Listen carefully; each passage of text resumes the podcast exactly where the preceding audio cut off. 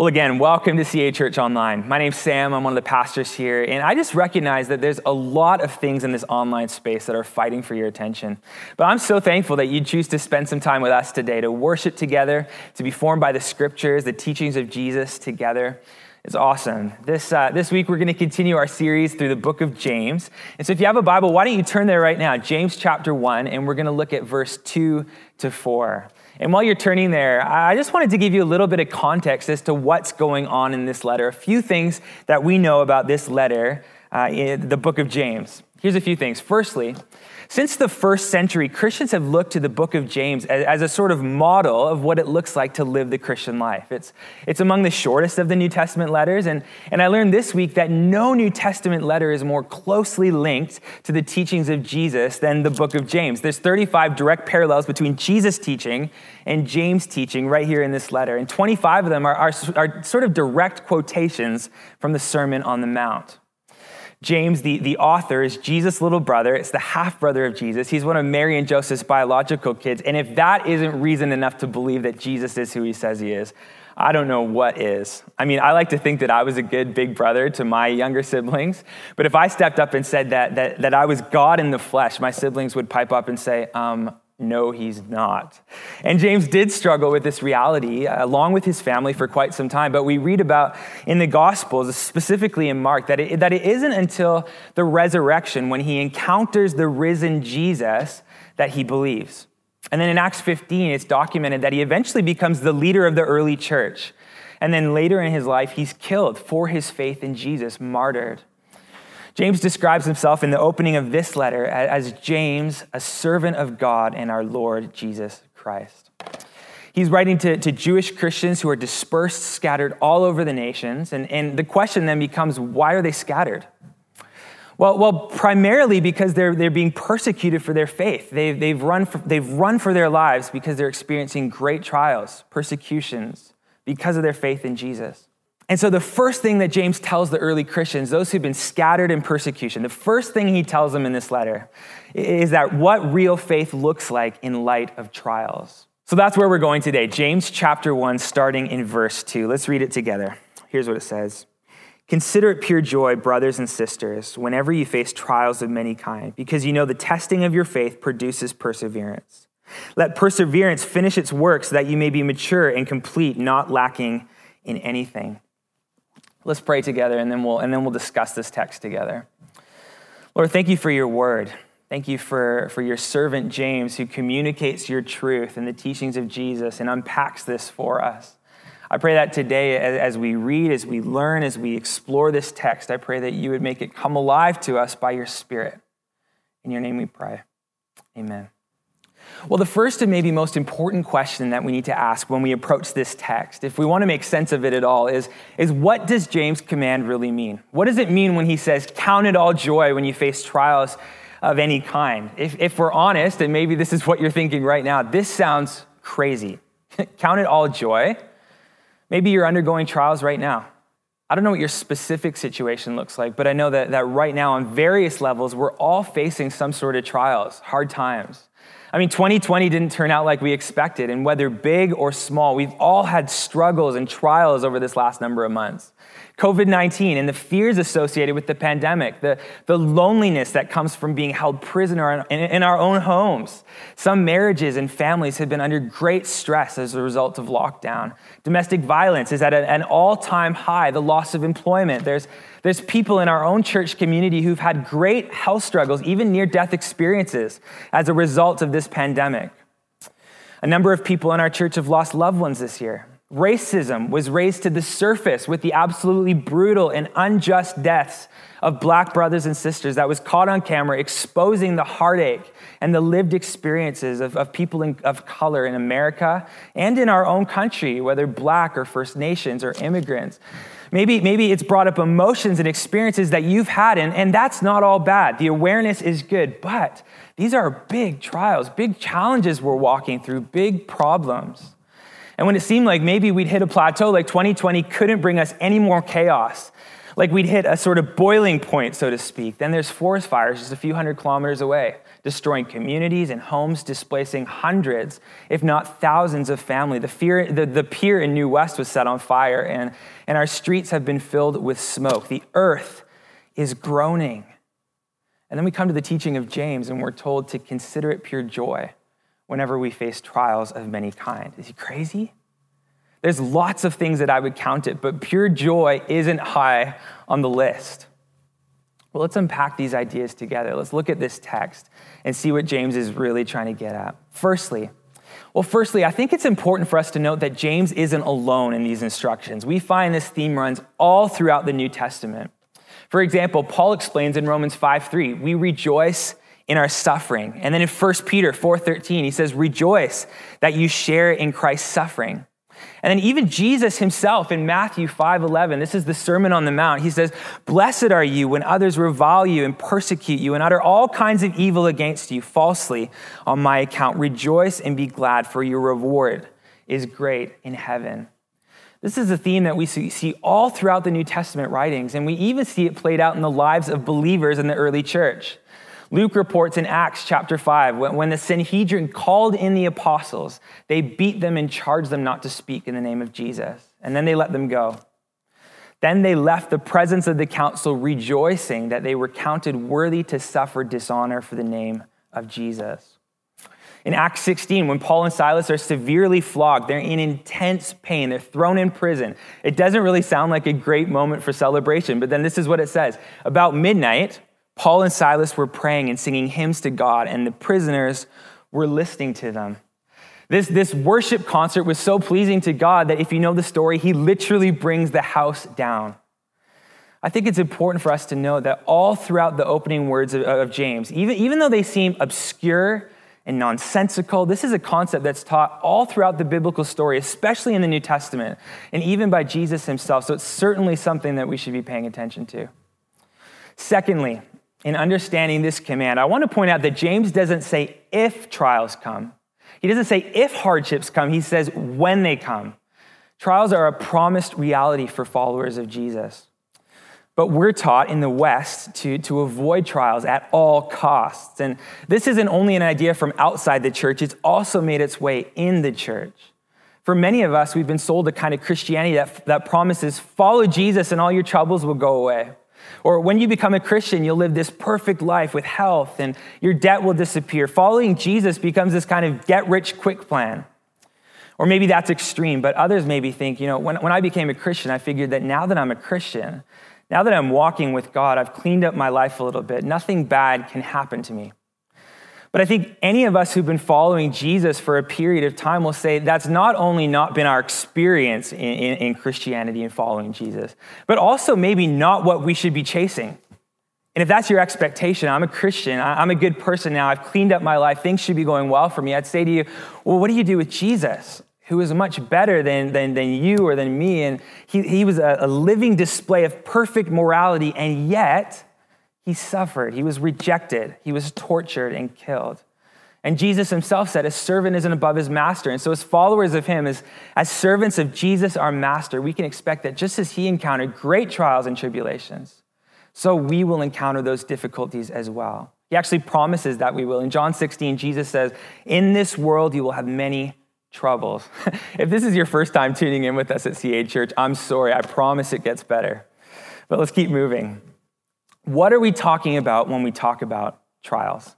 Well, the word trials that's used here in James chapter 1 is quite broad in meaning. It's translated from the Greek in the NIV Bible as trials of many kind. And, and, although it's important for us to note, as we said earlier, that James is writing this letter to the persecuted church scattered among the nations, it's, it's, it's interesting. He doesn't limit his instructions to those who are being persecuted and martyred for their faith in Jesus. It, it certainly applies to them, and it certainly applies to us when we're misunderstood or ridiculed or pushed away or, or disqualified because of our faith.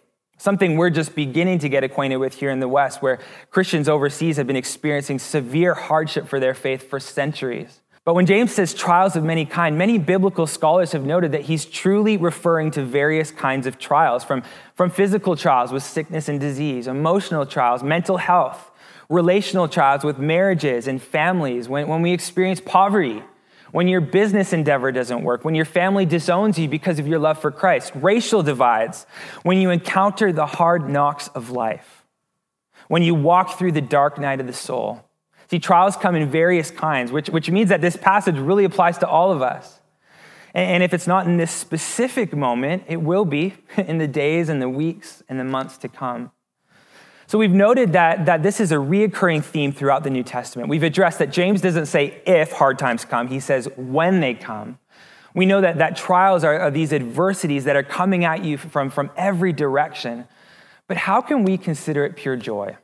I mean, James seems to indicate that trials aren't just something we're meant to endure, but instead they're supposed to be an occasion for joy. Well, in answering this question, let's first talk about what it doesn't mean. What it doesn't mean when he says, consider it pure joy when you encounter trials of any kind. He's not telling us to be happy when bad things happen. You know, we've all been around those Christians who feel like it's their duty to remind us of the positive things when we're in the depths of despair.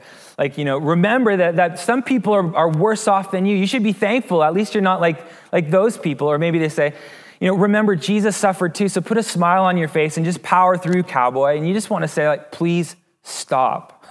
Paul tells us to rejoice with those who rejoice and to weep with those who weep. When we experience loss, we don't mourn like those who have no hope, but we still mourn.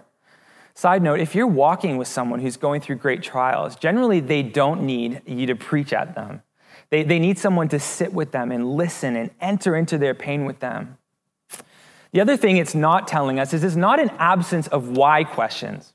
This isn't about blind faith and just quietly letting life run you over. David in the psalm says to God, Where are you?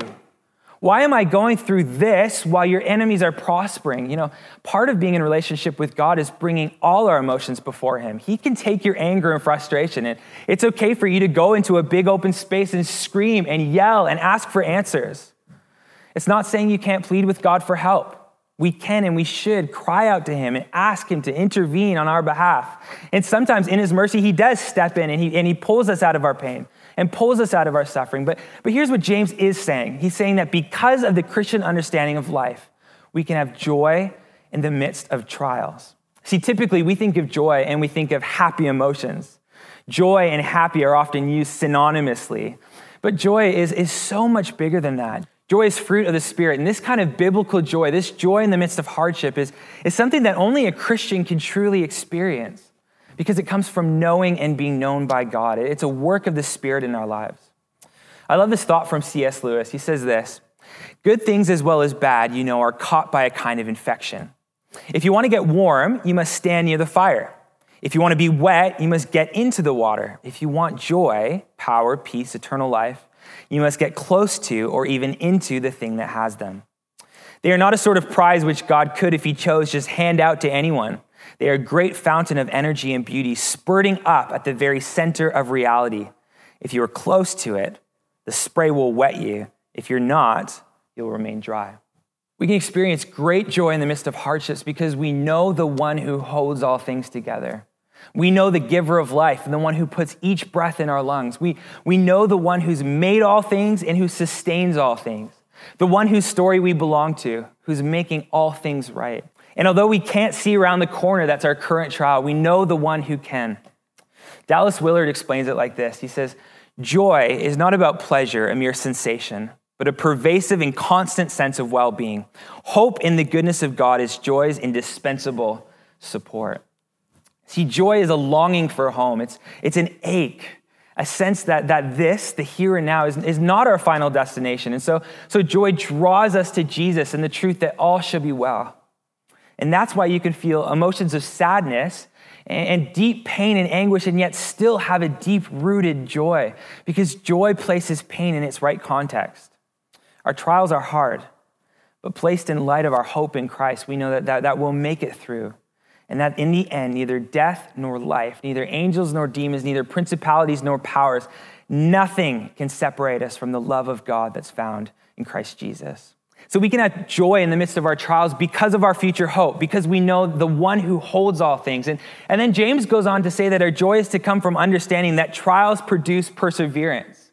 We can find joy in the midst of our trials because we know that joy produces perseverance. Okay, if that's true, then I think it's fair to ask what's the big deal with perseverance? I mean, why is perseverance meant to be a reason for joy? What is so virtuous about sustaining yourself through trials? What's, what's so virtuous about facing difficult things and powering through them? Well, the word perseverance, or, or it's sometimes translated as steadfast, is translated from the Greek word hupomone. And, and it actually doesn't refer to a personal act of fortitude. Instead, it's referring to traits of character that are already in a person that simply are more easily seen in circumstances of hardship. And so, maybe a more direct translation of this word is active steadfastness motivated by hope, meaning that trials expose the true resting place of our hope. Trials are circumstances where we learn to trust in God. It's in persevering through our trials that we actually learn to trust in Him. See, persevering through hardship can be incredibly difficult, but we can have a deep, lasting assurance in the midst of trials because as Christians, we know that just as a goldsmith uses fire to refine gold, so God uses trials to forge us and to refine us into the people that He's made us to be. God uses trials to shape us into the people that He's made us and redeemed us to be. That trials are a path to Christian maturity. Pastor Mark talked uh, last week about maturity and said that the, the whole book of James is really about this theme of, of growing in our maturity. And we, and we certainly see that in these few verses. God takes the raw material that's our lives and through a lifetime of trials and testing and, and refines us and makes us into something extraordinary. Look at this. Grapes are good, but when they're crushed and, and, mashed down and when they're matured for 10 or 20 or 50 years, they become wine, which is extraordinary. Or, or think about coffee. Coffee beans are, are okay, but if you roast them in incredible temperatures and you grind them down just right and you, you pour bo- boiling water over them at a ratio of 1 to 17 in a Chemex or a French press or a Kalita, they become a cup of coffee, which is extraordinary. Sometimes in life, you can feel like you're pushed and have feelings of almost being crushed under the pressure of our circumstances. But as Christians, we can hold on to the fact that God uses our trials, He repurposes them, He, he turns all things together for good for those who love Him. And we don't suffer in vain because we know that God can redeem even the worst of situations and use them to produce good in our lives. I want to tell you, church, I want to urge you don't waste your trials. 1 Peter 1 6 says this In all this, greatly rejoice, though now for a little while you may have had to suffer grief and all kinds of trials. These have come so that the proven genuineness of your faith, of greater worth than gold, which perishes even though refined by fire, may result in praise, glory, and honor when Jesus Christ is revealed. Trials show the genuineness of our faith. Trials, trials show more clearly what's been in us all along, where our hope truly rests. James tells us that trials produce perseverance. And I was thinking of this idea this week as I was thinking about my daughter Kinsley. She's, she's going to be two in December and she's learning to walk and run. Many of you have met Kinsley and, and squeezed her chubby little cheeks. And as we were walking along the sidewalk in Port Moody, or as we do that on a regular basis where we live, I, I can generally predict where she's going to trip and fall as she walks on uneven sidewalks or experiences potholes for the first time. And, and my, my first instinct is to swoop her up and, and to help her to avoid that potential fall. Um, but something that my wife, Jorley, always reminds me is that if I, if I pick her up and, and avoid the, the trial or the, the, the challenge that she's facing, She's never going to learn to actually walk through those on her own. And maybe she'll be 16 and she'll still need her dad to carry her over. And I'd be okay with that, but she'd still need her dad to, to carry her over the sidewalk. Or maybe she'd even be on her first date and she'd trip and fall because she doesn't know how to walk in uneven concrete. I mean, even nature points to the importance of perseverance. If you think about a caterpillar, Caterpillars need to crack out of their cocoon. And if we try to help the caterpillar by cracking it open for them, we're actually robbing the caterpillar of being able to do in the future what it was made to do. Because part of the process that God's created for the caterpillar is the wings grow in strength as the caterpillar breaks out. Although it's challenging and there's trials, it gives the wings the strength they need to fly. This text tells us that trials produce perseverance, and perseverance produces maturity. Have you ever bit into a fruit that isn't ripe yet? Maybe a pineapple or a kiwi or a green banana. It, it, honestly, it tastes horrible. Well, I have something really important to tell you. So if you're taking notes, write this down, okay? Write it down. We're all fruits. We're all produce. And, and, what are we meant to produce? Well, as we persevere through life circumstances with the joy that comes from knowing God, that He's with us, that He's with us in our trials, that, that, that these trials are meant to produce perseverance, which produces maturity, we begin to produce the fruit of the Spirit peace, joy, love, patience, goodness, faithfulness, self control. And, and unripe fruit isn't bad, it's just not ready yet. It, it, it, needs time attached to the vine or, or attached to the plant so that it can get the nutrients it needs to ripen or, or to mature. Maturity comes from what Eugene Peterson describes as a long obedience in the right direction an earthy kind of spirituality that's not looking for a quick spiritual high, but, but is deeply rooted in relationship with Jesus.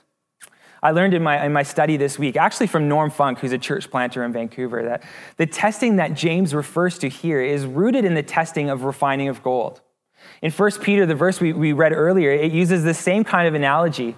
And, and I learned that in biblical times, when a goldsmith is testing and refining the gold, he would keep purifying it by scraping off the impurities that rise to the surface of the gold as it was melting until it came to a point where he could literally see his face in the gold.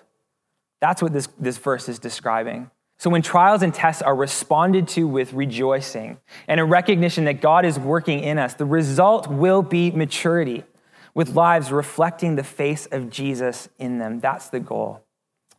Well, as I said earlier, I recognize today that many of you are in the midst of great trials right now. You're walking through some big struggles. And with many of you who I've talked to thus far, you know, I've been so encouraged by your faith, by your unshakable joy as you've walked through these very tough times. That is Christ in you. I want to remind you that, that God is with you, that, that Jesus also suffered great pain as he walked on the earth. And so he enters into your pain with you. He's with you in your sorrow. He'll never leave you, he'll never forsake you. And if you hang in there, he's going to use what the enemy meant for evil He's going to use your pain to produce something beautiful in you, to refine you into the woman or to the man that He made you to be. Amen? Let's pray together. Well, Jesus, we thank you for these verses that, that really teach us that, that there's hope in the midst of trials. I pray for my brothers and sisters who are walking through difficult times right now. I pray that you would be with them, that you would be with their, their source, that that Holy Spirit, they would experience your tangible presence as they walk through these challenging times. Help us as the church to journey with them well. Help, help friends to step up and walk beside them. And I just pray in all of us, as we encounter them today or in the days to come, that we would experience the great joy and the hope, the longing for home, the realization that this is not all there is, that we have a great promise of hope in you, Jesus, and what's to come. In your name we pray. Amen.